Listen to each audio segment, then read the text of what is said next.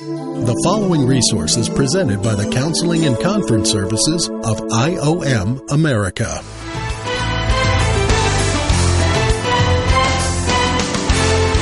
Welcome to A Counselor's Point of View. Hi, my name is Steve Phinney, and I will be your host. We want to welcome our online listeners this morning. We are in our mini series underneath our series. Our regular series that we are doing is Identity Matters. But we are kind of hung up for a little while onto the, the uh, fruit of the Spirit in the social area of life. And that's where we're covering our mini series on spiritual gifts. So today we're going to be talking about uh, two particular spiritual gifts, but before we do that, let's kind of define a little bit more of where we're going. God does not activate a gift or gifts without placing the life of Christ within the born again believer. Once that happens, he shouts out a calling within the indwelt Christian so that the believer will not use the gifting on himself or herself, which is self abasement. Remember the illustration of the brand new car that we gave earlier? Not only do you need this occupational gift, not only do you need this vehicle in which the manifestations of the Spirit need to get manifested, but the car's got to go somewhere. You don't just sit there and let it idle. Brand new car, top of the line vehicle, your favorite vehicle, and the, the, you're sitting in it, you're ready to go, the engine's running, and you don't go anywhere. Now, to you and I, logically, humanly speaking, that's ridiculous. There should be an urge within that, that person to go take a ride, to go somewhere, to kind of put the person behind the wheel with the wheel itself, with the vehicle, and really try this thing out. So I have no idea how many indwelt Christians there are in the world that are going nowhere with the spiritual gifts. I do know that the majority I've surveyed over the years have no clue what their spiritual gift is. They can't even rattle off the eight occupational gifts, the eight vehicles, the eight different models of cars. They can't even rattle them off. They have no clue what they are. They guess here and there. I hear things from the ministry of music to the ministry of deliverance to things that are not even in the Bible. Then the manifestation gifts, all the ways that the Holy Spirit manifests inside the vehicle. Um, people can guess at those a little bit more because they've heard of speaking in tongues, they've heard of miracles, they've heard, you know, of some of these miraculous gifts. Now, what you need to ask yourself is Am I moving somewhere with my occupational gifting that houses the manifestation gifts. So this is critical before we, we continue to move on. God shouts out, once you're in this, this vehicle, the motor is running, and God shouts out, let's go to Hutch, let's go to Wichita, let's go to wherever. Because God is not interested in just making you feel good. He's not interested in just making sure you understand things. He wants to go somewhere. He wants to use your spiritual gift and go somewhere. So we need to talk about specifically what is it that he wants to accomplish. Now, I want to show you the Greek in regard to the very first gift we're going to talk about today, and that is apostleship, which is really the best way to pronounce it. It's a post. But it's apostleship, an apostle. How many apostles were there after Jesus died?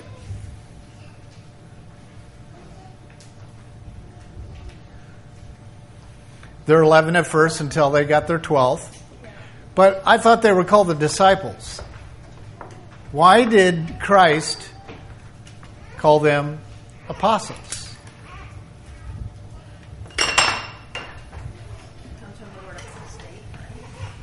What's that? Not necessarily. Got to remember the Greek dictionary didn't even arrive until 1300 years after the Greek language was established. They didn't have these kinds of dictionaries where leaders could go dig them up and find out original. The Hebrews did, but the Greeks did not. It was just a language you stumbled upon or you grew up with and whatever. You knew meanings like we did of English. Can you understand English without having an English dictionary? Exactly. When did we get our English dictionary? Yeah, Daniel Webster. Okay, so that's that is an important thing to remember here. The, they didn't have these definitions. An apostle in Jesus' day was a guard post. These were posts put into the ground and upon that post, there was going to be a fence line built for God only knows how far. And then another post will be put in place, and then a fence line will be built, and then another post, guard post, and then so forth and so on. He is literally building the confinement of the body of Christ through apostles. They're entrepreneurs. They're, they're guard posts. They're beyond your average fence post. These guys are a very special breed. Now, the dictionary finally came up with this definition is a, is a delegate, specifically an ambassador of the gospel. An ambassador, of course, means representative. If you're an ambassador of America, you're a representative of America. If you're ambassador of the gospel, you're a representative of the gospel. A commissioner. Com- commissioner, uh, even in the Latin, is someone who promotes community. Commune. A commissioner, initially, of a community would be like a mayor. Commissioner of Christ, a post with miraculous powers Here's one of the critical things we're going to learn today. Is if someone claims the gift of apostleship but does not perform miraculous miracles, you need to hold them at arm's length. An apostle is the one that is used in the body of Christ to show the, the manifestation of miracles. And there's a reason for that, and we'll talk about that in a few minutes. So, an apostle, a messenger, he that is sent by a father. So, when you have Paul, he refers to Timothy as what? His father. In fact, he said this, for truly you are. He's speaking to Timothy. He's writing a letter to him. He's in prison. He's writing his, his son a letter. And he says, Truly, you are a true spiritual son. Now, see what, what was going to happen. It wasn't just Paul was laying hands on Timothy to kindle afresh the gift of God that was in him. He wasn't just, you know, growing Timothy up to be a quality spiritual guy. He was going to give something to Timothy. Does anyone remember what that is? Very, very, very, very significant. This is Apostle Paul. This is the post, the guard post called Paul. Peter was a guard post, one of the originals, of course, of the Jews. Paul was a guard post of the Gentiles. So a corral is about to be built for the Gentiles. Peter was a, was a post to build a corral for the Jews, the converted Jews, the Messianic Jews. See what's happening here? The two primary the lineages are going to be united under one body. So we need two posts. Apostle Peter for the Jews, Apostle Paul for the Gentiles. You sit in this room because you come from the Gentiles. Paul is your father. Paul sent out Timothy and gave him all seven churches. You understand that? Those seven churches weren't for Jews. The Jewish thing is going to happen out of Israel. That is still in progression right now. The Gentile thing happened through Europe. Japheth's descendants, not Shem's descendants. Shem's descendants were for Israel. Japheth is Europe. Ham is Africa. Babylonia, Egypt, and Africa developed. Japheth was the European bloodline. We are from Japheth. So there had to be a corral built for the converts to be put into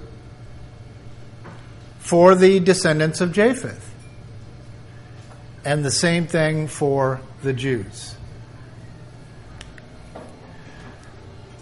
Here would be the unyielding apostle. Let's just say that Timothy responded to his spiritual father and said, Read my lips, not gonna do it. He's just not gonna take on this responsibility. Timothy, think it through, guys. Timothy having the entire development, church development of all of the Gentiles put on his shoulder and I mean shoulder, left shoulder, is a huge responsibility. Peter himself didn't even get it. Peter thought Paul was trying to take over his ministry.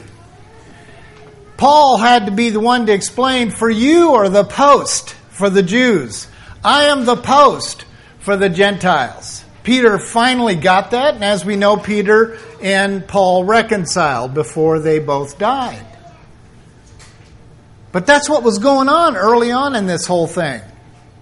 So here would be a, a rebellious apostle, a delegate of the self life, specifically an ambassador of self love gospel. Is the self love gospel popular today?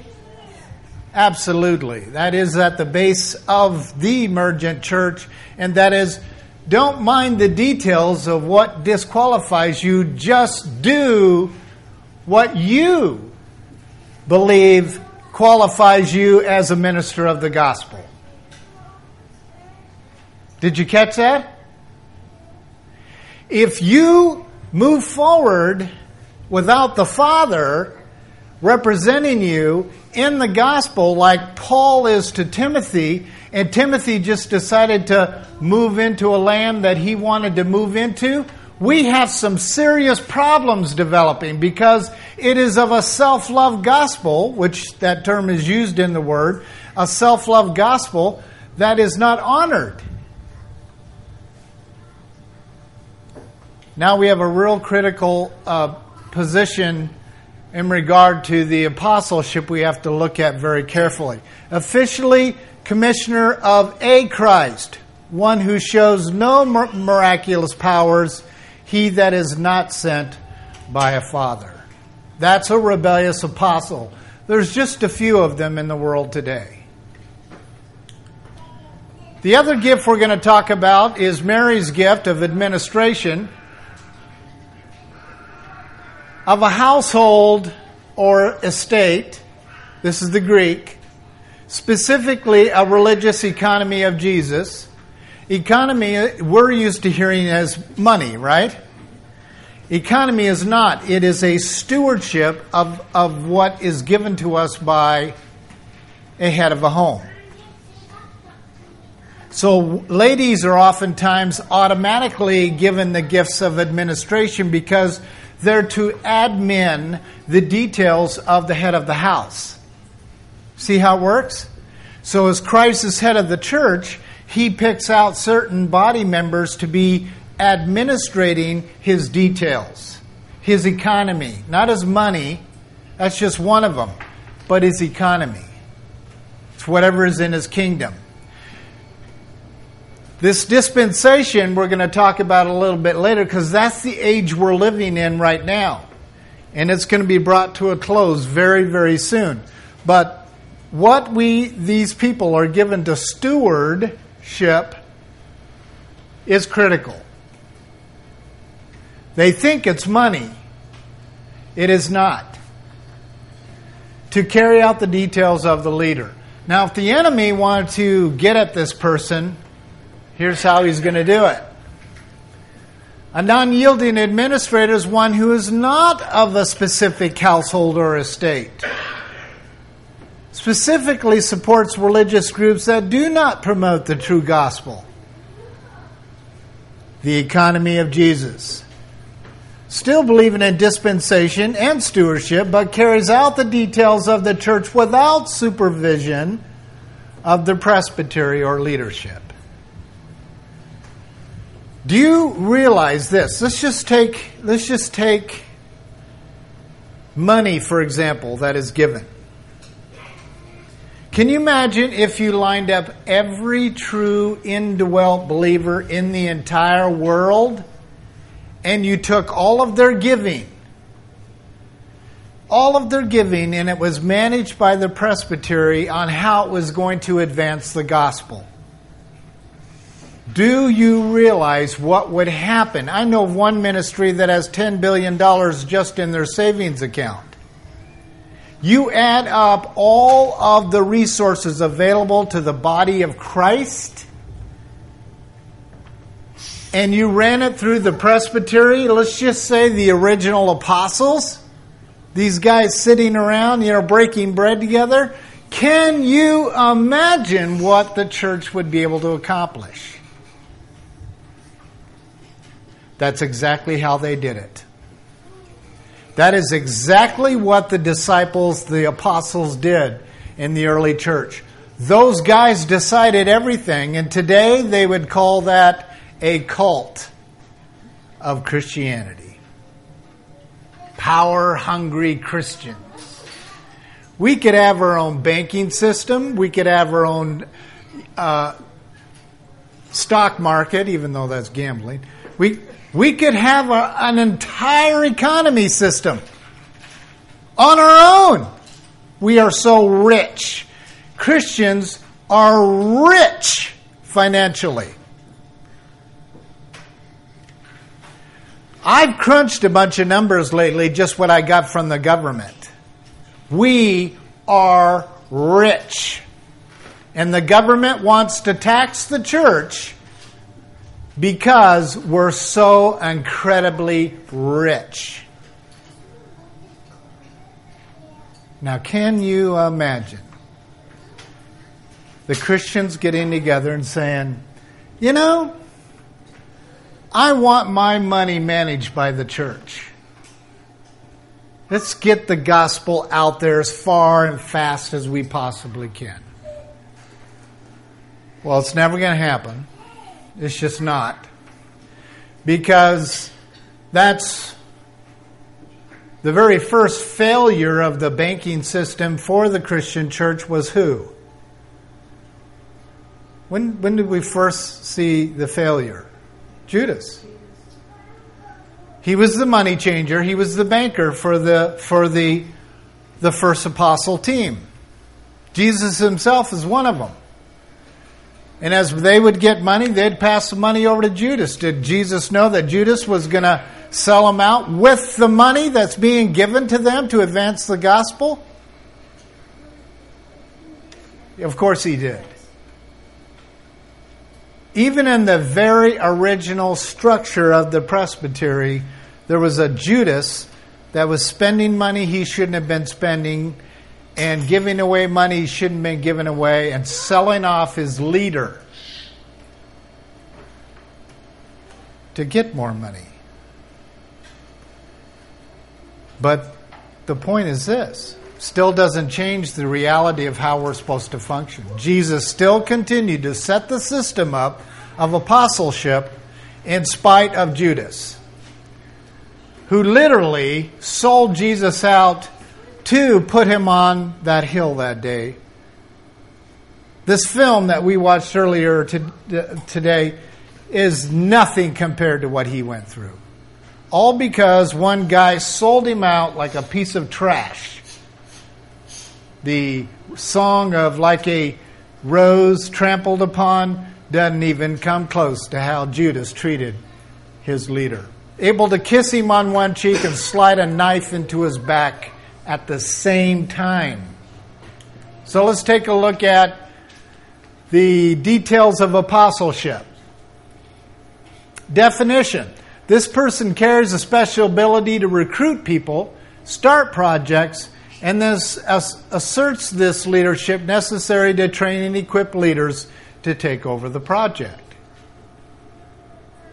This person is used by God to start churches, ministries that edify the church body.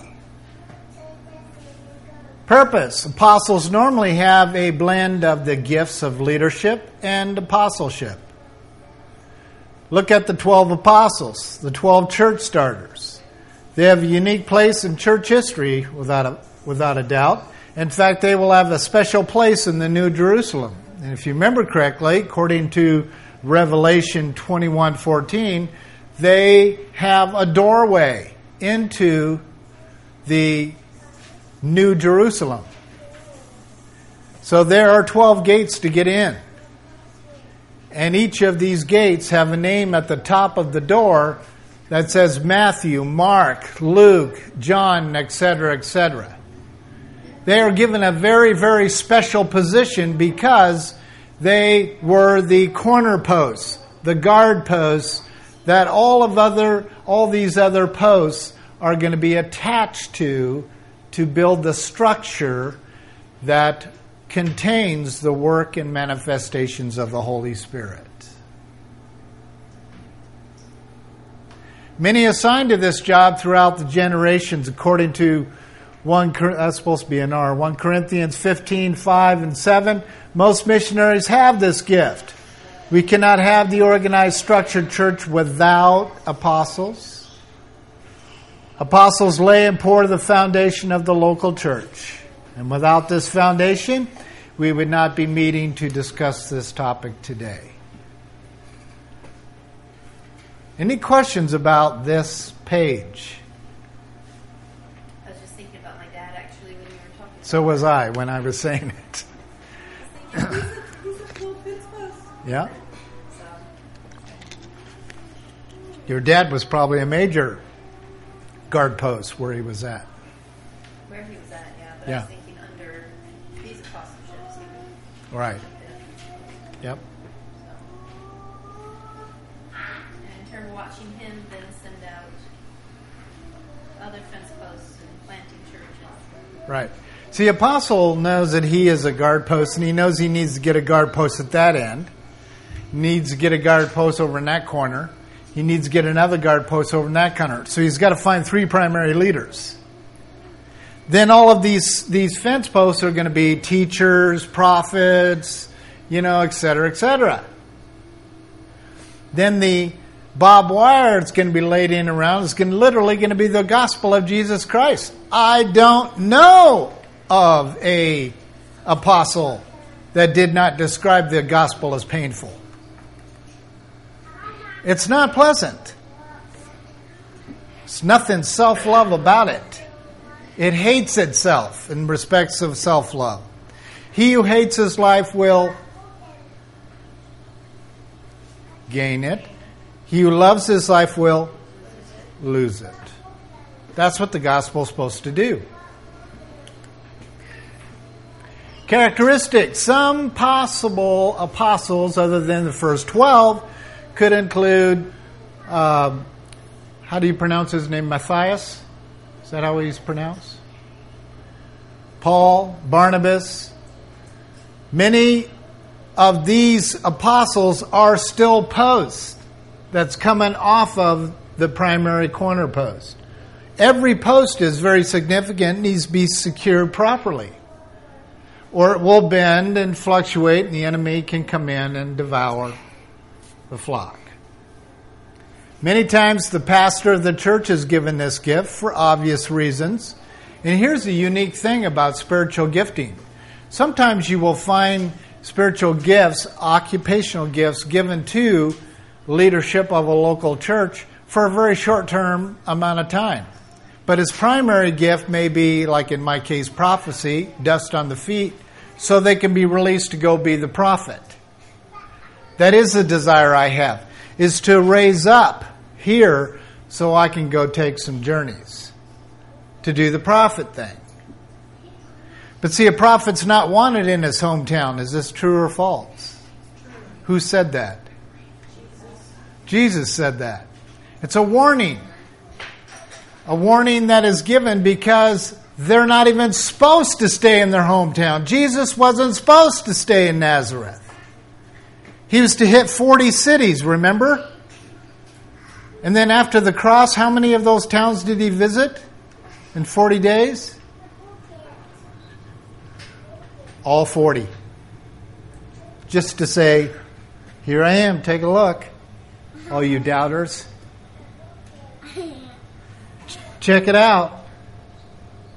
Every single town he preached in, that's a prophet. Jesus functioned as a prophet, fulfilling the old prophecies. Although we're going to find that all eight occupational gifts are being shown through Jesus Christ. They are quick to accept others and their gifts. They see the need to use every body member in order to establish the work of the kingdom of God here on earth because it literally is a representation of what is already built in heaven. So these corner posts and whatever, it's not that someday God is going to get out his engraver and he's going to engrave John's name on a doorpost. It is there already and it was before John was born. Do you understand that? God doesn't wait for things to happen and then put it into his timeline. It is before the foundation of the world. There's scripture that even says you were chosen before the foundation of the world. Try to figure that one out. And we think we have choices? We were chosen. As he said, for it was not we who chose, but he who chose. This is critical. These guys understood this in the first generation. Summary Apostles transplant the Christian faith to new areas and cultures. They simply get things started. They are pioneers of the church, laying the roadwork for preachers and teachers to go into the world and make disciples. They paved the way for the body of Christ to function in their original design. Liabilities, number one apostles can uh, can flesh. Apostles can yes, apostles can be fleshy like all other workers in the kingdom of God. The apostle can be carried away by their position, desiring others to look upon them in a special way because of their special revelations. In other words, they have the tendency to boast, to be caught up in the prestige of the job and enjoy the personal politics a little too much. Been there, done that. Number two, since followers make the mistake of looking at the apostle instead of at Christ as the foundation of the church, they have a fleshly tendency to enjoy the attention of being the man with the plan. Three, overall, the apostle has the same abilities of the leader that of using the flock for their own goals, tasks, and personal gain. Places of service could be church planting, cell churches or small groups, program promotions, educational training, elder deaconship, community leadership, civic placement, and political activists. Their reputation means more to them than their own family. Don't ever forget that. You can see it with Paul, you can see it with Timothy, you can see it with apostles all the way down through the generations. It is a huge struggle for the apostles. Their role in the community is more important than their families. Administrator, here's our definition. The administrator has a special ability to organize and manage what the apostle laid out as the foundation for the local church or ministry. Take the word in the Latin, organize, what do you have? Organ. How important is it within our bodies for each of the organs to function in congruency or in partnership with the other organs? What's that? It's vital. Yeah. So, what happens if one of our organs stops working? Let's just say the heart. Every organ says, Gotcha. I'll obey. Let's die together. Okay, let's say the uh, kidneys quit. What do they say when the kidneys quit? Okay, time to go. Time Let's check out. If one of the vital organs quits, the other organs say, let's go. It, those other organs can be as healthy as, as they can be. And they'll say instantly, let's go. Here's another miraculous thing that happens in the human body is the organs will deny themselves white cells in order to get as many white cells over to the suffering organ in order to bring healing to it. That's amazing. The body automatically sacrifices in order to take care of that one suffering organ. And many times the person comes out of heart failure, kidney failure, etc., because of what's happening. The body is organized because of these organs. They're all in their right place. And if one gets moved around or whatever, the administrator gets a little panicky. Because the administrator knows they all need to work together. So, what would be one of the greatest liabilities of an administrator? Control freak.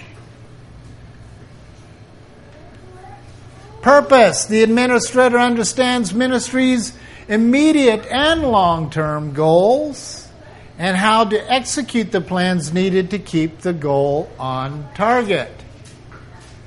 They have this unbelievable ability to see that little red dot in the target no matter how far it's out there.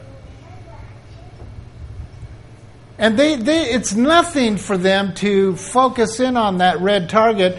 And then what they got to do is think about okay, how am I going to get this guy here trained to use this arrow, use this bow, and to be skilled enough to hit that red dot?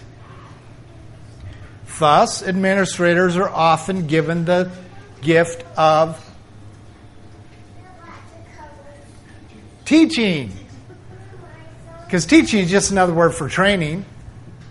Training was more of a later word that was used to describe a train on a track going somewhere. But early on, it was teachings. During these days, these early days of Jesus, they were teachings, they were instructions laid out on how to hit that red dot.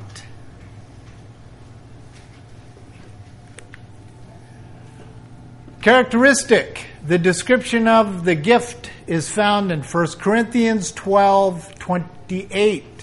Romans 12:8 clearly communicates the difference between the gift of administration and the gift of leadership.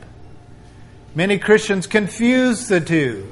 They are very different in function and outcome. In fact, what you're going to find in the world today is that many times the world will hire an administrator thinking they just hired a leader.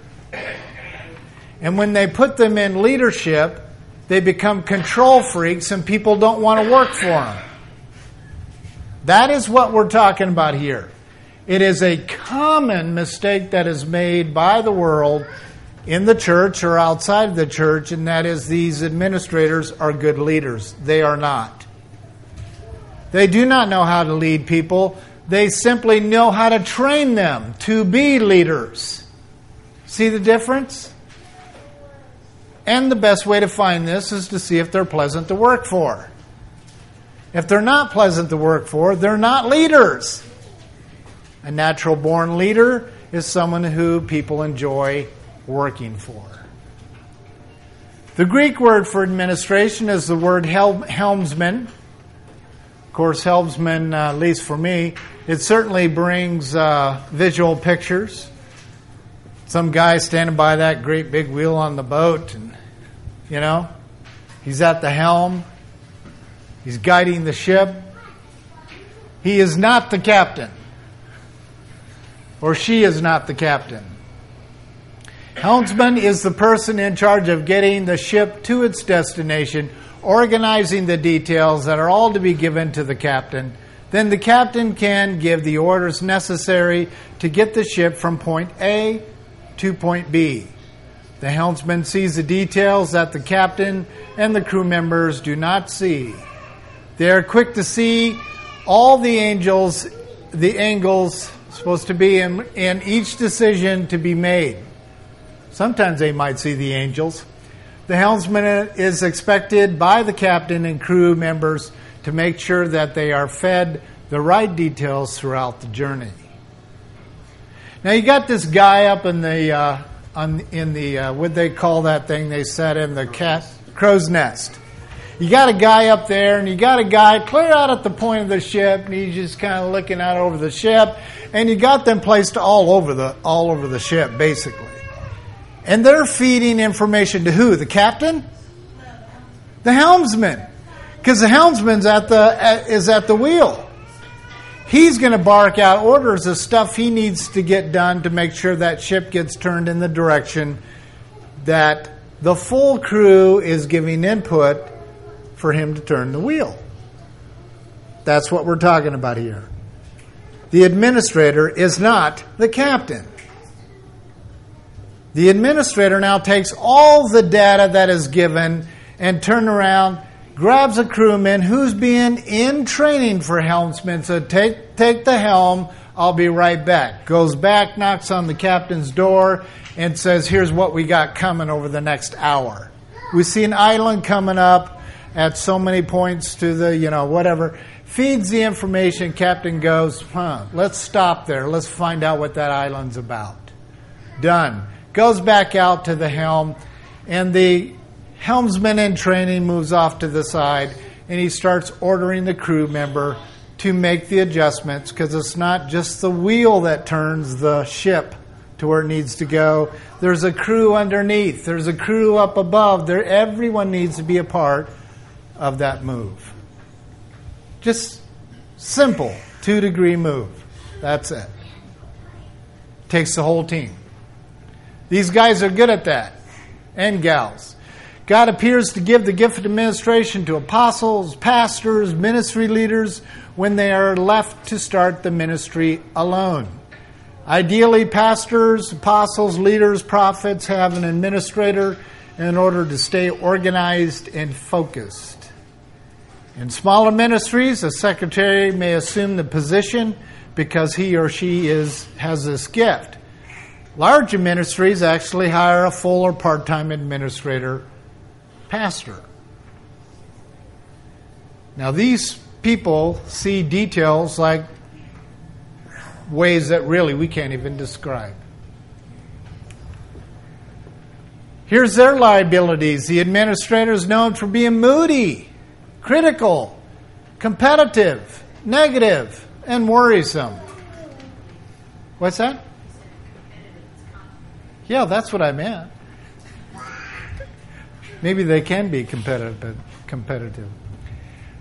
So, seriously, moody, critical. Why would an administrator, someone who's so put together, be moody?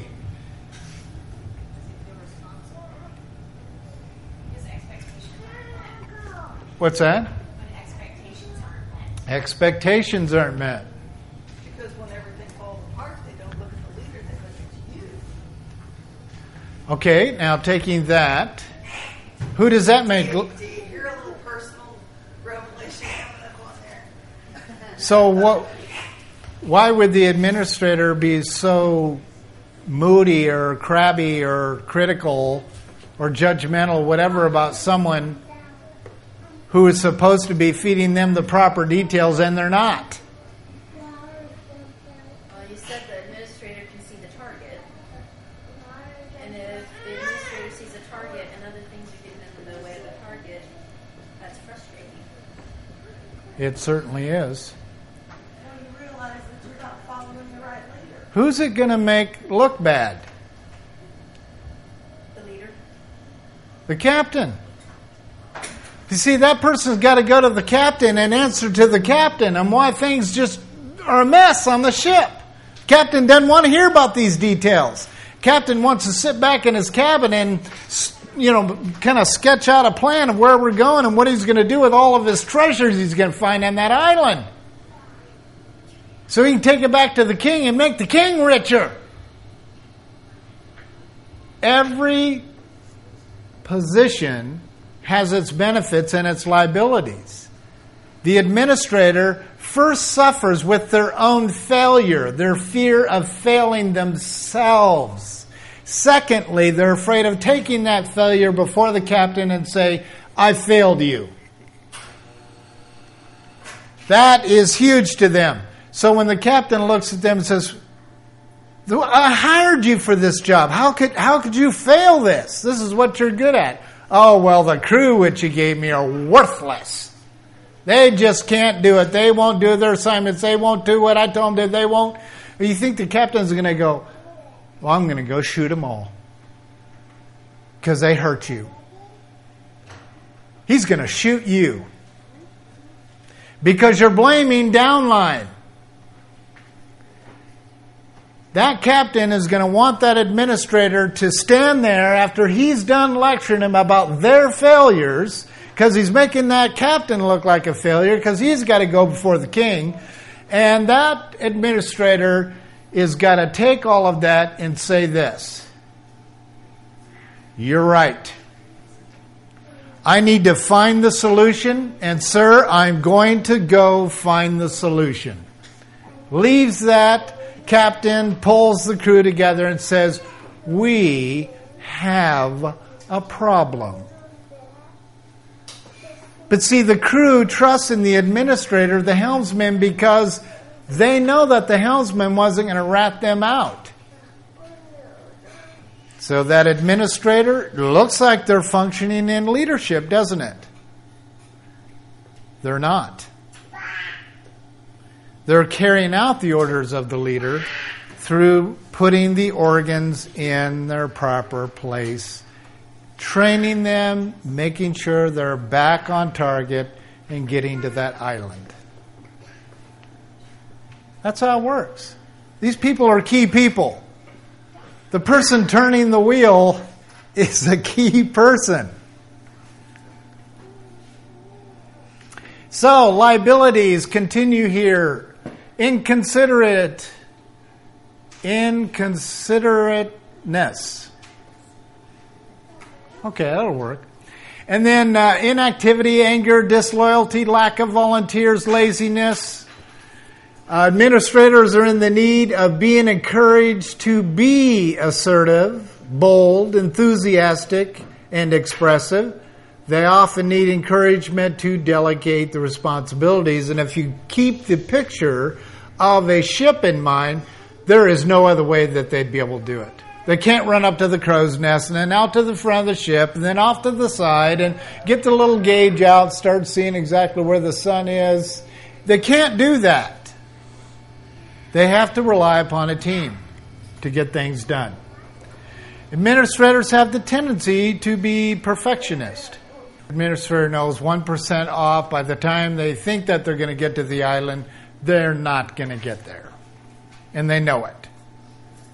So they become obsessed about all the details, become control freaks with all the crew members, because their reputation's on the line with the captain. The captain's reputation's on the line with the king. That's what's going on. Perfectionist, it's one of the 13 names of Satan. Why would that be? Why?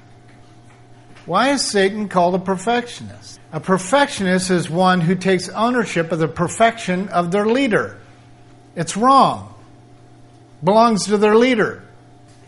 So Satan was taking the perfection of God and trying to take ownership of it, and God saying it's not going to happen on my shift. And since God's shift never ends, he had to be booted out. Planked. Walk to the edge of the plank, jump off. You survive, you're, you're on your own. Perfectionist is a common consequence of the liabilities in, the, in regard to putting all the liabilities together in one statement, one word, it would be perfectionist. They take on jobs they, they could not be delegating, but don't because no one can do it like they can do it, so therefore they wait, they wait, they procrastinate because they know no one can do it the way they want it done, so they have to do it themselves, so therefore they become administrators of procrastination. They tend to be judgmental with folks who don't remember, refuse to, or uh, do what they have been assigned to do. And the administrator is quick to discontinue relationship with people who consistently drop the ball when asked to serve in a given area. They tend to have strong relationships with people who are faithful, loyal, diligent, at completing tasks assigned to them. Finally, the administrator has the vulnerability to put tasks before relationship. This is why they have a tendency to be performance oriented. This is why the administrator needs constant encouragement to maintain and build quality relationships. They literally develop a sense of life completely focuses around this time clock inside their minds. If you want to know why Satan doesn't get this timeline of the end times, I mean seriously, he we we look in experience as if he is does not get it. It's because he doesn't. He perfectionists are so caught up in their own little clock in their mind, nothing else in the world matters to them. And they appear to be detached from the reality of the typical timeline of life. That's Satan. He doesn't get the end times timeline clock. I want you to do your own survey. Most administrators who have this gift of administration are in bondage to fear of the end times details. They obsess over them. They become control freaks with them because they can't explain it. It doesn't make sense to their clock. So they become fearful. Well, when you look into an administrator's life, you can open up their closets and actually see everything in order. You can open up their drawers and you can actually see what's in order. You can actually, you know, open up under their sink and typically you will see things in order. So if it's true that a perfectionist has things out of order to prove to themselves they are not perfectionist, where would you find their disorder? In relationships. They're judgmental. Remember one of the liabilities being they just slice off the relationship and act as if it doesn't, you know, whatever. That's where you're going to find the mess. Since they put tasks before a relationship, it will be the relationships that suffer. They'll get dis, they'll be out of order. It'll be with their kids, it'll be with their wife, it'll be with their husband. That's where the disorder and chaos will be, not in their closets. Because administrators are organ people. You see? External. They don't know what to do with the internal turmoil. And lock up. So here's our identity statement for today Jesus Christ is the great and perfect apostle and administrator. Those who attempt to function in these gifts without yielding to the indwelling life of Christ and the leadership of the church are quick to establish an emergent self righteous ministry that promotes self abasement. And that is self life coming out of the basement.